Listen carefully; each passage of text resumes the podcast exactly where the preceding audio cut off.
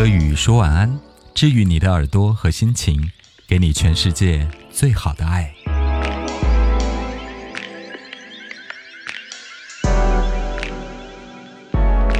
晚上好，我是柯宇安，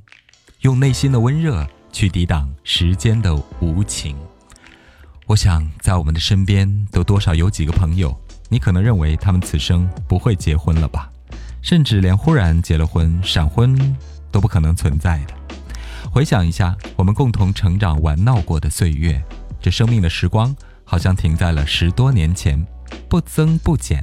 忽略了所有发胖、变老的可能。因为这个世界和时代是加速度发展的，所以我们的青春是咻的一下被掠夺走的。他们可能还穿着连帽衫，运动休闲的风格，或者是潮人的模样。皮肤的状况还算良好，也许胖了一些，有了白头发和眼袋，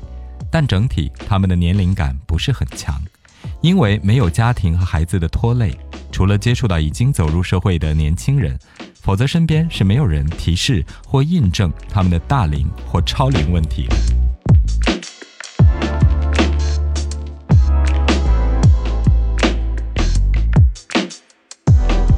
我们的这些朋友是很酷的，他们没有结婚，甚至没有恋爱，自由奔放又任性，像是曾经被过过苦日子的爸妈惯坏的那一代小孩，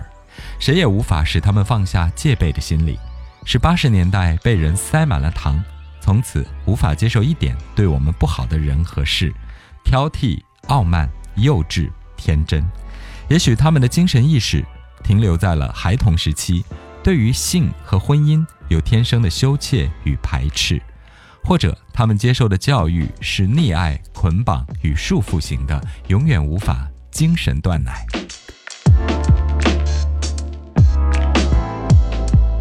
在成人后的现代生活里，也是秉承学习优先、恋爱不急的标准原则，害怕社会的阴险与竞争是温室里的花朵。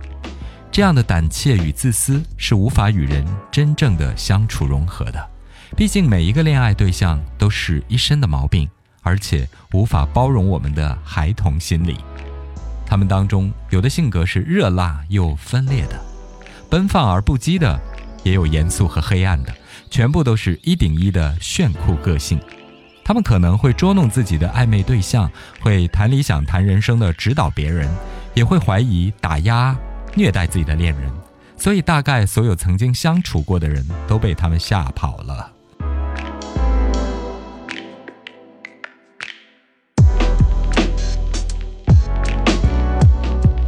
当然，他们大部分的时间并不会在意世俗的目光，也深知自己的个性与毛病，但他们如此的珍视自我，绝不会放弃自我，并从不以为错。他们高度忠实那个残缺而美丽的自己，并且绝不凑合，亦不妥协。他们一定会成为中国不婚主义新的范例和样本。除了这些个性极致的朋友，还有另外一些，也许是性格取向、原生家庭、情路坎坷、遍体鳞伤、八字命理等等这些复杂的原因吧。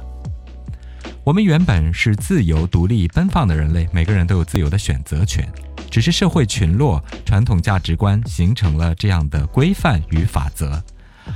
而一个更加新颖的时代其实已经来到我们身边了。未来我们将会看到更多的新发明、新科技、新的人物和族群，以及社会结构关系的颠覆与新生。未来的生活图景将会更加的日新月异。所以，亲爱的，你是真的不结婚了吗？还是不一定？或者把它？推脱给了命运。